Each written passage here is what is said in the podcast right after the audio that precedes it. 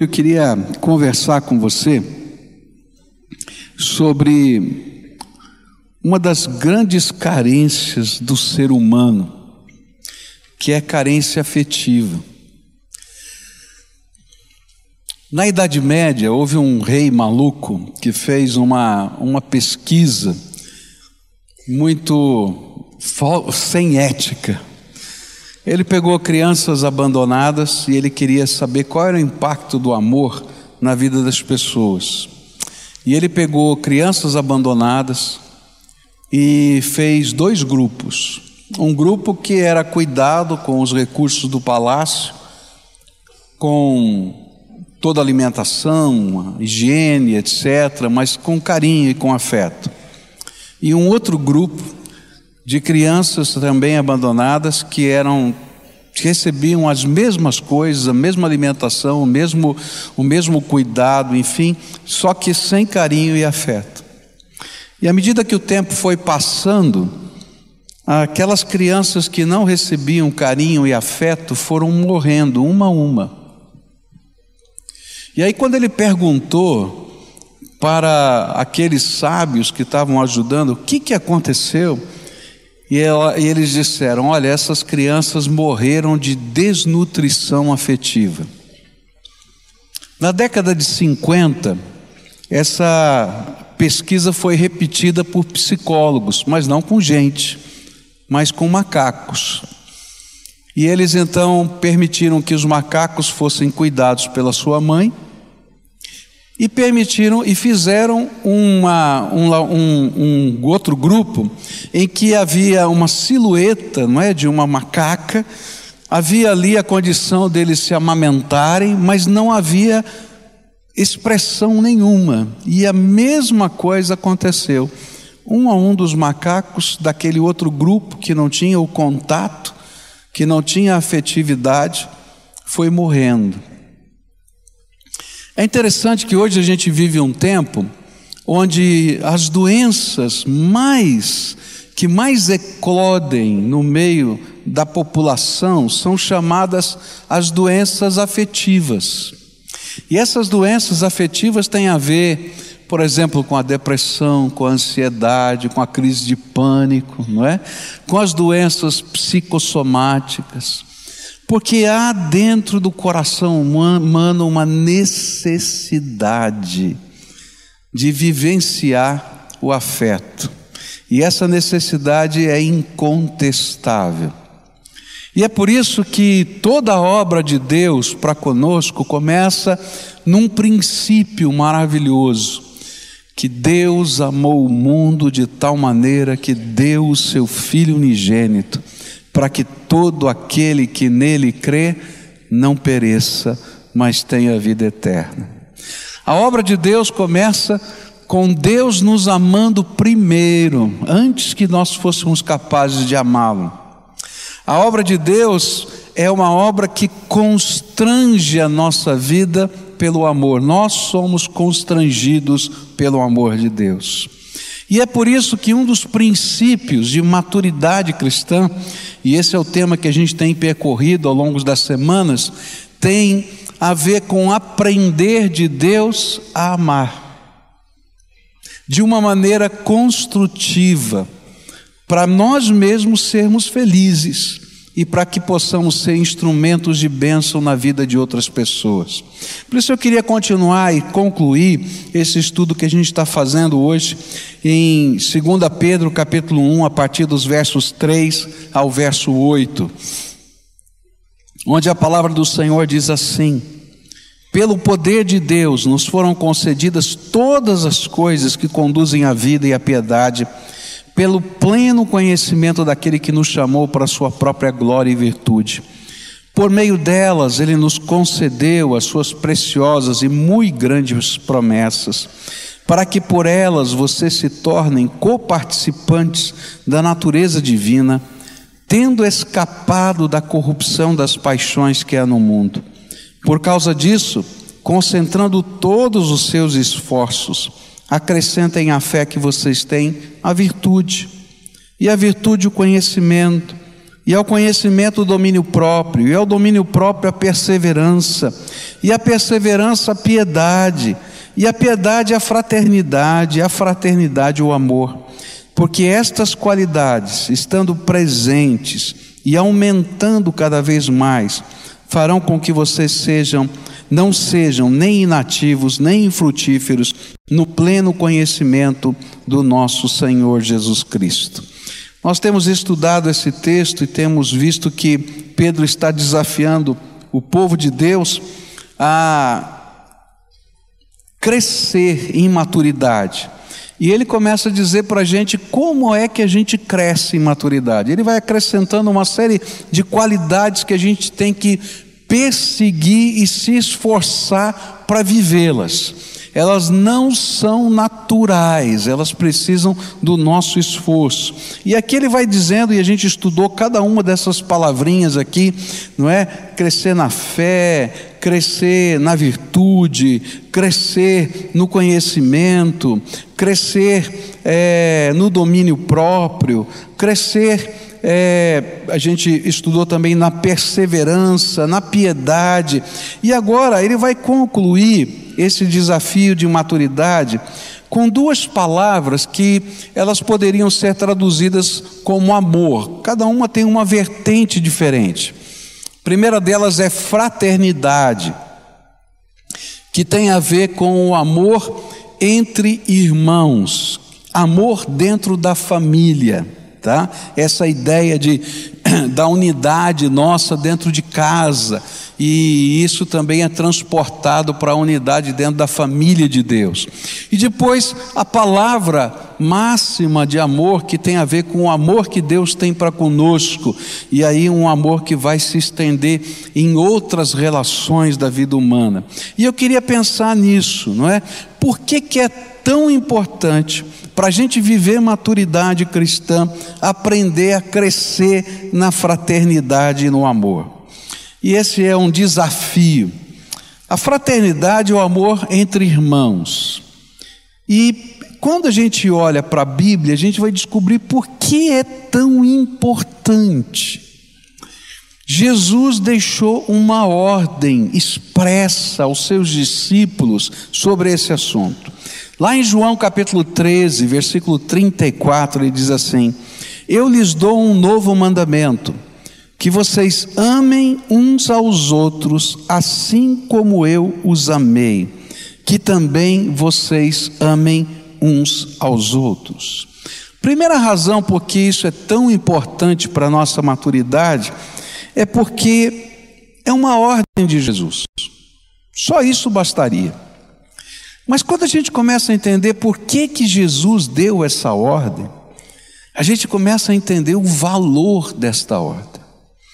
Eu não sei para você, mas a maioria dos problemas mais complicados que eu tenho na minha vida, ou que tive na minha vida, não são coisas materiais que a gente tem que resolver, mas são às vezes os conflitos emocionais com as pessoas significativas da nossa vida.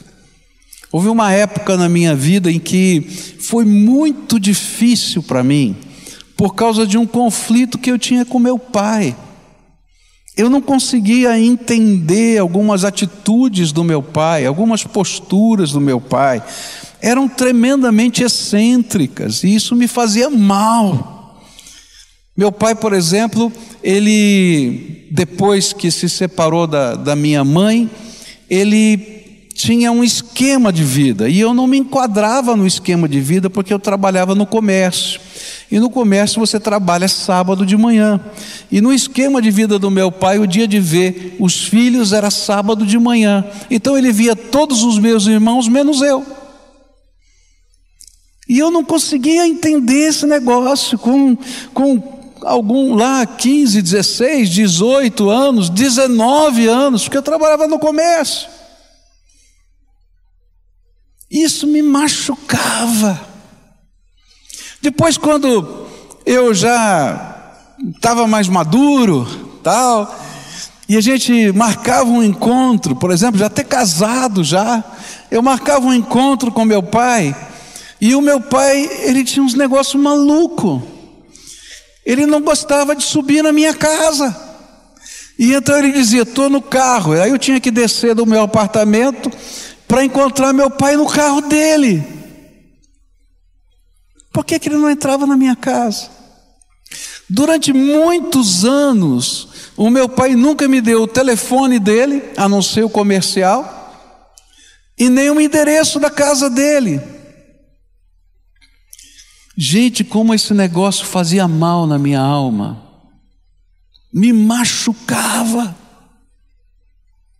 Agora, o dia que foi o dia mais doído foi quando nasceu o Michel. E aí então eu falei: Olha, você tem que vir ver seu neto. E aí então ele subiu para ir na casa ver o neto. E quando ele foi embora, estava saindo do apartamento, e eu estava feliz da vida porque ele tinha entrado em casa. Acabou tudo. Que ele olhou para mim e disse assim: Filho, você me faz mal. Eu consigo até entender que ele estava dizendo que aquelas lembranças, aquela coisa toda mexiam com as emoções dele, mas aquilo deu um negócio dentro de mim. Diz assim: não precisa vir mais aqui. Se eu te faço mal, e eu, sem falar nada, sem brigar, simplesmente me tranquei. As maiores lutas da nossa vida, eu sei que a gente tem problemas financeiros, a gente tem problemas é, é, de, de sonhos, de profissão, disso, daquilo, de alvos, mas olha, aquilo que deixa marcas doídas dentro da nossa alma é quando o amor, quer seja no sentido do contexto de uma família, que é o amor fraternal, que é o amor que envolve os elos do relacionamento de uma casa, ou quem sabe os elos do relacionamento da família de Deus, eles começam a ser destruídos. E aí a gente se sente arrebentado, machucado. E o pior é que essas coisas vão ficando na cabeça da gente. E ainda que a gente tenha um consciente muito forte para poder estar tá elaborando, pensando, inconscientemente aquilo vira um vulcão dentro da gente, e aquilo começa a corroer a gente por dentro. E então Jesus dá uma ordem: olha, se você é um cristão, se você anda comigo, então você precisa aprender a amar o seu irmão. E nesse sentido, ele está falando da comunidade, do povo de Deus, mas ele está falando também que o amor começa em casa. Você tem que amar a tua esposa, você tem que amar teu marido, você tem que amar os teus filhos, e vou dizer, não só de palavra. Eu não duvido que o meu pai me amasse mas a maneira como ele expressava o amor me machucava. E tem muita gente nessa vida machucada. E talvez nesse culto tenha muita gente machucada. Porque a gente está levando as cargas de frustrações tão grandes que envolvem a afetividade. E Jesus sabe disso. E por isso ele vai dar essa ordem: olha, eu tenho um mandamento novo. E esse mandamento é: se você quer me seguir, você tem que aprender a amar. E uma das coisas que a gente vai descobrir é que, assim como na comunicação, a comunicação, por exemplo, não é o que eu quero falar para você, mas é o que você entende do que eu falei. Da mesma maneira, no amor, o amor não é aquilo que eu quero transmitir para você, mas o que você é capaz de captar do que eu estou transmitindo. E é por isso que Jesus está dizendo: olha, isso aqui é um mandamento. Porque não depende só de sentimento, mas depende de uma determinação da nossa vida de construir algo importante, que tem valor e que não fica só na gente, mas nas gerações futuras. E então Jesus está dizendo: olha, se você quer me seguir, tem uma coisa que você tem que aprender. E se você quer ser um cristão maduro, você tem que aprender a amar. Porque se você não aprender a amar, tudo que você faz vai ser refutado. Por isso, lá em João 13, 35, Jesus vai dizer assim: Nisto todos conhecerão que vocês são meus discípulos, se tiverem amor uns para com os outros, uns aos outros. Por quê? Porque se você estiver pregando o Evangelho, falando da Bíblia, fazendo um monte de coisa, mas na tua casa não tem amor, no relacionamento com o teu marido, com a tua esposa não tem amor, no relacionamento com os teus filhos não tem amor, se na tua célula não tem amor, se na convivência do povo de Deus não tem amor, então tudo que a gente está falando não vale nada, deixa de ter sentido. Jesus está dizendo: olha, a marca do cristianismo é ser parecido comigo. E se eu for capaz de amar o mundo de tal maneira a ponto de me dar, você tem que aprender pelo menos a amar os seus irmãos. Mas Jesus continua, e os apóstolos também, a nos ensinarem a razão disso.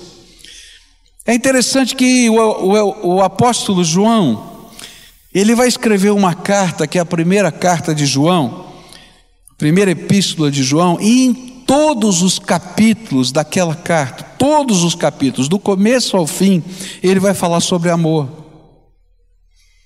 Se você pegar a sua Bíblia e começar a ler na sua casa e ficar prestando atenção, quantas vezes ele vai falar desse assunto naquela carta?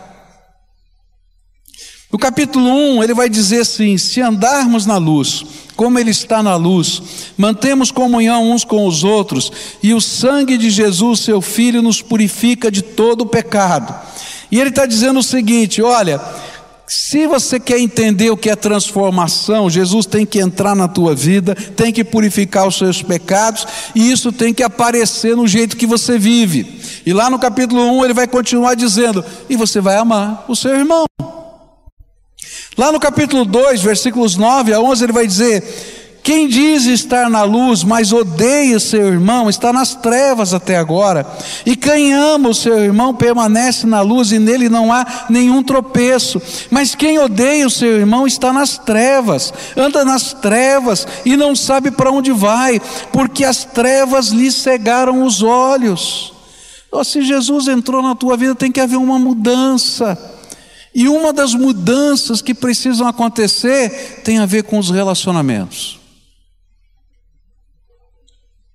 Como é que vai a tua família? Como é que vai o teu relacionamento marido e mulher? Como vai o teu relacionamento pai e filho, filho e pai? Essa confusão com meu pai durou anos, queridos. Eu mudei para Curitiba. Anos. Eu não briguei com meu pai. Nunca deixei de falar com ele. Mas eu nunca tive muito bem com ele. E sabe, esse é um negócio muito complicado. E era muito doído, eu não sabia como lidar. Um dia perto da, da época do Natal, meu pai ligou para mim. E pela maneira como ele estava falando, arrastado, eu achei que meu pai estava embriagado. E aí ele perguntou para mim, filho, o que, que você tem contra mim? E a primeira coisa que eu disse foi: Eu não tenho nada contra o senhor. Mentira. Filho, tem alguma coisa. Aí eu pensei bem e falei: ok, eu vou para São Paulo, tal data, vamos nos encontrar? E eu já sabia que ele não ia me convidar para sua casa. Falei: vamos lá no café tal, a tal hora, tá bom assim? Tá bom. E ele olhou para mim e disse: Filho, o que, que há? E eu disse: Pai, quantos anos o senhor está separado? Quantas vezes o senhor foi na minha casa? Quantas vezes o Senhor me permitiu ir na sua casa? O senhor sabia que eu não tenho nem o endereço do senhor? Nem o telefone da sua casa, só o telefone comercial? O que há é que o senhor levantou uma barreira tão grande, e depois do outro lado eu também levantei. E sabe, Ele estava doente e eu estava doente desse lado aqui. Sabe o que era pior? É que eu era pastor dessa igreja.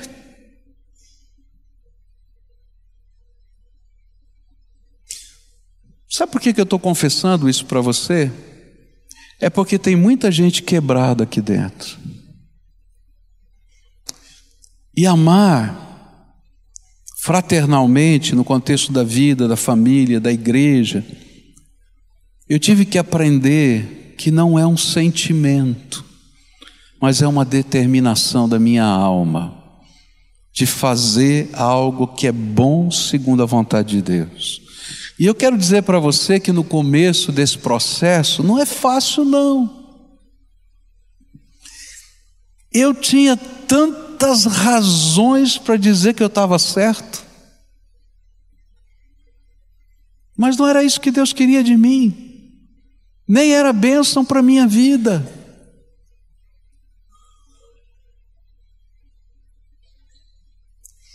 Quando meu pai faleceu, eu preguei no funeral dele.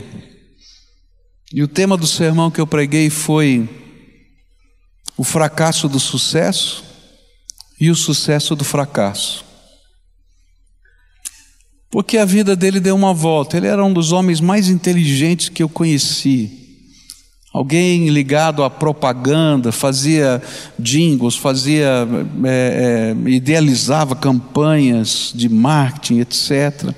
Um homem muito capaz, que subiu muito na empresa. Mas naqueles tempos, o nosso relacionamento era um fracasso. O sucesso do fracasso. Quando ele se aposentou, ele se tornou um consultor e durante alguns anos ele foi muito bem. E depois o mercado vai evoluindo, vai mudando. E houve um fracasso financeiro.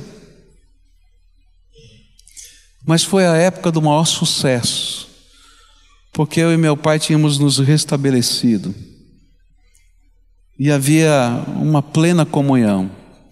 Ele me deu o endereço dele, fui com toda a minha família visitá-lo, me deu o telefone da sua casa.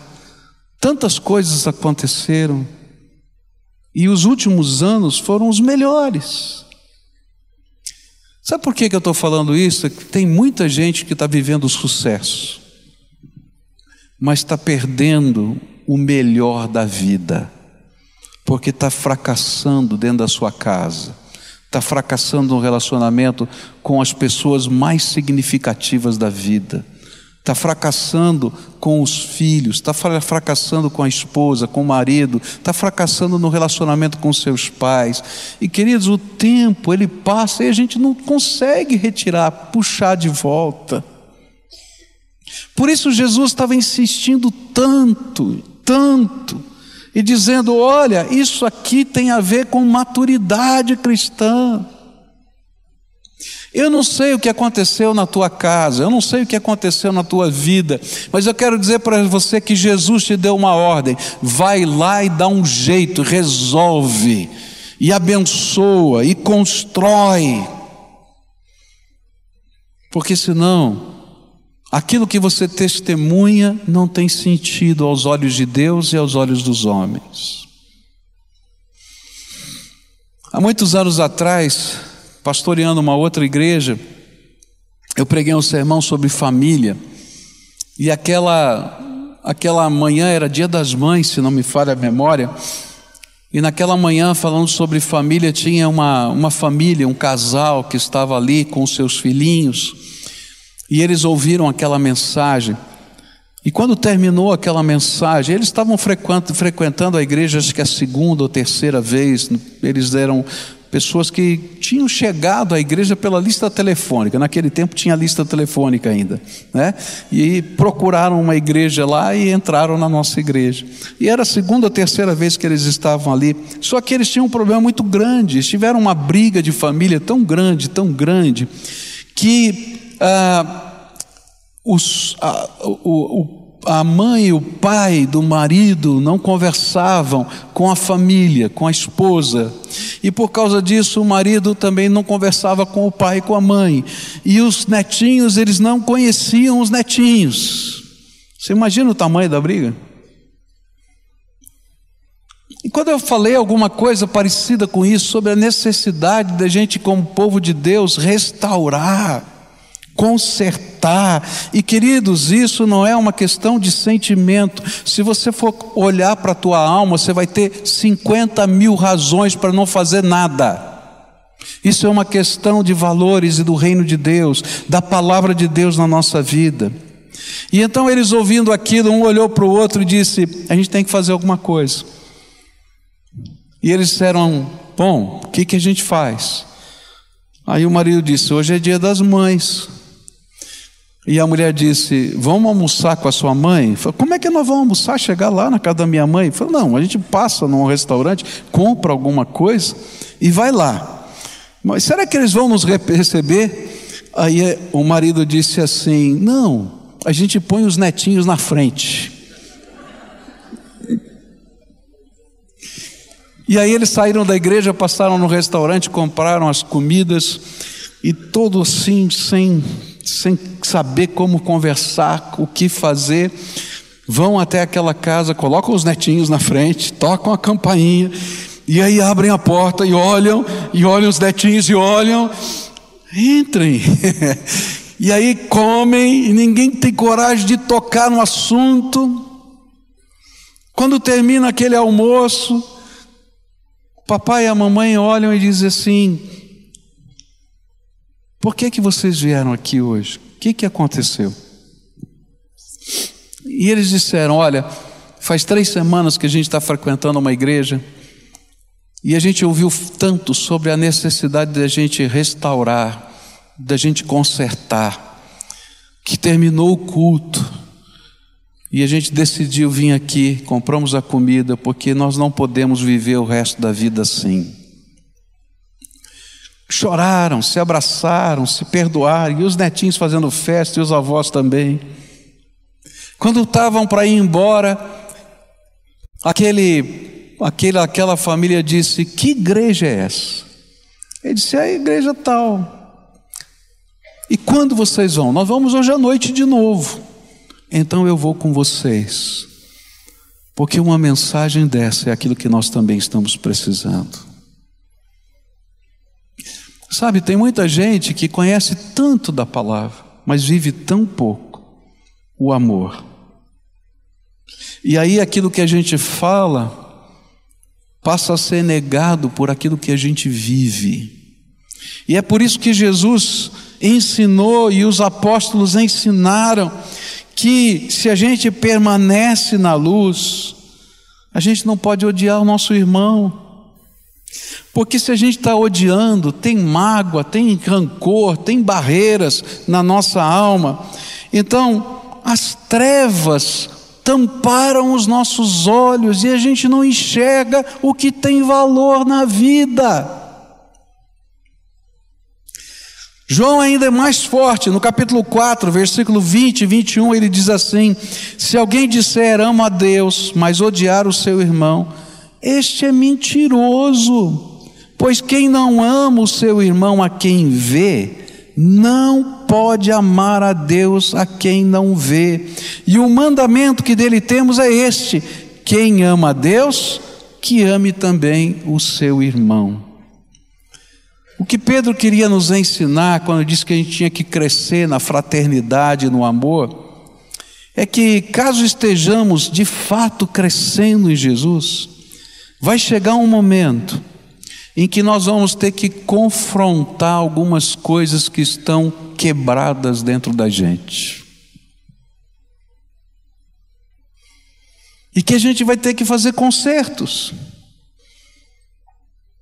E isso vai começar primeiro dentro de casa, porque se você não conseguir fazer isso dentro de casa, você não vai fazer em outro lugar.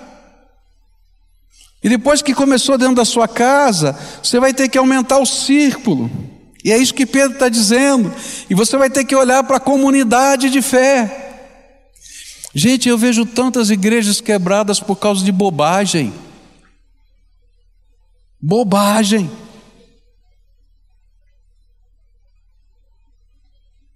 Se tem tatuagem ou não tem tatuagem. Se cortou o cabelo ou não cortou o cabelo. Se toca bateria ou não toca bateria. Sabe, queridos, isso não é o mais importante, o mais importante é Jesus e o amor dele fluindo na nossa vida. É claro que existem valores, princípios, existem modelos do reino de Deus, mas os modelos eles vêm depois que nós fomos tocados e constrangidos pelo amor. O amor acolhe. E depois que a gente está acolhido, a gente tem prazer de se identificar com a pessoa amada. E ainda que não seja muito natural, a gente vive isso porque a gente ama.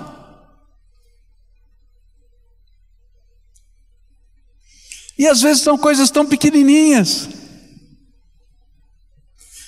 Eu já falei isso para você que quando a gente casou, existem culturas diferentes, né? E as culturas diferentes, elas se expressam em pequenas coisas.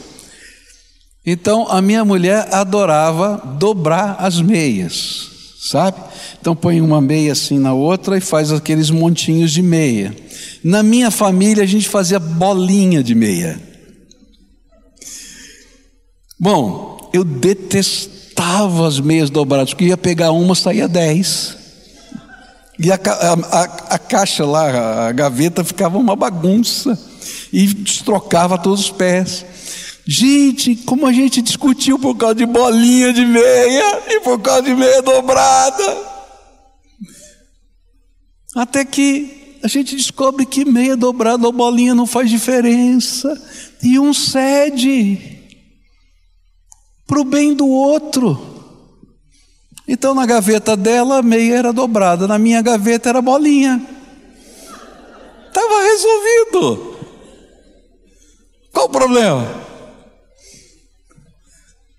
Mas amar é mais do que falar, é ter uma atitude construtiva. Eu conheço gente, por exemplo, que fica emburrado e não sabe acertar. Então, como é que faz? A gente tem que deixar a raiva baixar, e aí depende do, do temperamento. Um dia, cinco dias, dez dias, quinze dias. É verdade, eu não estou brincando, não. Não é? Vai lá. E aí não sabe se acertar, simplesmente volta a conversar como se nada tivesse acontecido. Sabe o que acontece? Primeira situação difícil que vier depois, volta todos os defuntos de 30 anos atrás. Amar é consertar. Às vezes a gente está olhando para os nossos filhos e não está enxergando a alma deles, está enxergando a roupa, as tarefas, a comida, as atividades. Pai e mãe, olhem para a alma dos seus filhos, eles precisam que você leia a alma deles e tenha uma interação com eles de alma. Mas eu estou mostrando afeto. É, mas lembra que o amor é o que o outro entende, não o que você está querendo expressar. E às vezes a linguagem que você está usando não é a que chega lá na alma. E quando a gente vai e trata a alma, há conserto. E é por isso que Jesus e os apóstolos estão ensinando isso como vida, vida dentro da família, vida dentro da igreja. E lá em 1 João 3, ele vai além, diz assim: ora, se alguém possui recursos deste mundo e vê seu irmão passar necessidade, mas fecha o coração para essa pessoa, como pode permanecer nele o amor de Deus? Filhinhos, não amemos de palavra nem da boca para fora, mas de fato e de verdade. E aqui ele está falando de amor sacrificial. Amor sacrificial. Quando a gente investe, ele está falando de grana, ele está falando de família. Olha, Como é que está o vovô e a vovó? Eles têm comida em casa? Eles têm como pagar o aluguel? É disso que a Bíblia está falando. Como é que vai? Você está zelando por isso? Como é que funciona essa dinâmica? Mas ele vai além, não é só dentro da família. Você está lá na tua célula, está lá no teu grupo, está lá no coro, está lá na orquestra. O que está acontecendo com o irmão que está ali? Essa semana eu recebi um videozinho, eu vou editar esse vídeo, passar para você. Lembra da irmã que deu testemunho, né, que conseguiu alugar o apartamento, e eu falei, vamos, vamos mobiliar a casa dela? Ela mandou o vídeo dizendo que ganhou tudo, tudo, que os irmãos deram tudo para ela. Aí eu estou pedindo para fazer fotos, para a gente mostrar aqui, e ela dá o testemunho junto com o filho dela, que ganhou tudo dos irmãos. Meus irmãos, isso é marca de amor. Quando a gente vai e olha além da gente mesmo, dos interesses da gente, olha primeiro para a família, porque se não olhar para a família, a gente não vai ter condições de estender esse amor adiante. Depois a gente olha para a comunidade de fé. E depois o desafio da palavra é: olha para o mundo, porque Deus amou o mundo, e eu quero que vocês sejam um exemplo dessa maturidade.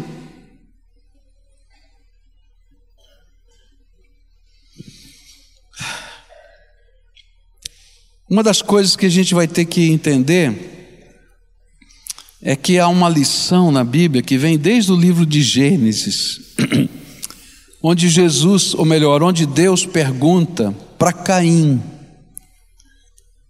O Senhor disse a Caim: Onde está Abel, seu irmão?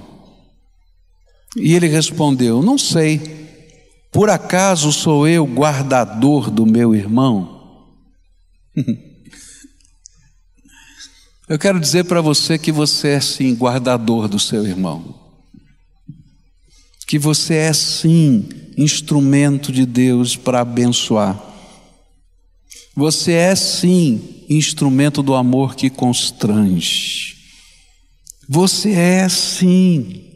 E não adianta dizer, não, isso não é minha responsabilidade, não sou Deus para amar. Não, você é alguém criado à imagem e semelhança de Deus.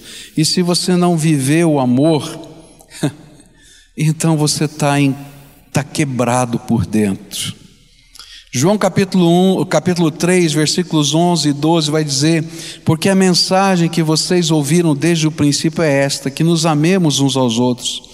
Não sejamos como Caim, que era maligno e matou o seu irmão. E por que matou? Porque as suas obras eram más e as de seu irmão eram justas. Cuide do seu irmão, não tenha ciúmes, não. Ah, queridos, às vezes dentro da família a gente tem ciúmes. Não é verdade? Tem ciúmes. Abençoa teu irmão. Às vezes, dentro da comunidade de fé, a gente tem ciúmes. Ah, porque Fulano foi escolhido para fazer isso, eu não fui escolhido. Louva a Deus e abençoa a vida daquele irmão. Deus tem outras coisas para você. O teu lugar no amor de Deus não lhe é roubado, porque Deus lhe ama simplesmente porque você existe. E tem tanta coisa que é sementeira de Satanás. E a gente tem que aprender a limpar essas coisas da nossa mente e focar naquilo que de fato tem valor, porque senão a gente vai ser como Caim. E é interessante que a briga de Caim com Abel foi por causa de coisas religiosas, a oferta que ele tinha para entregar. E uma das coisas que a gente vai aprender é que quando a gente aprende a amar assim, a gente investe sem esperar retorno. A gente investe porque Deus ama aquela pessoa e Ele me disse que aquela pessoa é importante e que eu posso ser instrumento na vida dela, e eu posso socorrer, e aí eu vou me tornar as mãos de Jesus na vida daquela pessoa. 1 João 3,15 vai dizer: todo aquele que odeia seu irmão é assassino. Olha que coisa horrível. Assassino. E vocês sabem que todo assassino não tem a vida eterna permanente em si. O apóstolo Pedro vai nos convidar a viver esse tipo de amor. E lá no capítulo 4, versículos 11 e 12 de 1 João, ele vai dizer: Amados, se Deus nos amou de tal maneira, nós também devemos amar uns aos outros. Nunca ninguém viu a Deus. Se amarmos uns aos outros, Deus permanece em nós e o seu amor é em nós aperfeiçoado. Nessa noite eu vim trazer uma mensagem muito simples. Amor não é uma opção. Amor é uma decisão. Amor não é um sentimento. É uma convicção da nossa alma. Amor é coisa de gente grande, madura. Porque criança, ela ama de modo diferente. Ela ama egoisticamente. É? Você vai lá e mexe no brinquedo da criança. Ou ela vai na casa do amiguinho, né, a criancinha pequena, e ela pega o brinquedo do outro e diz: Não sou, é meu, acabou. Não é teu, é dele. Não, é meu. Mas quando a gente cresce, a gente ama diferente e a gente investe na vida dos outros.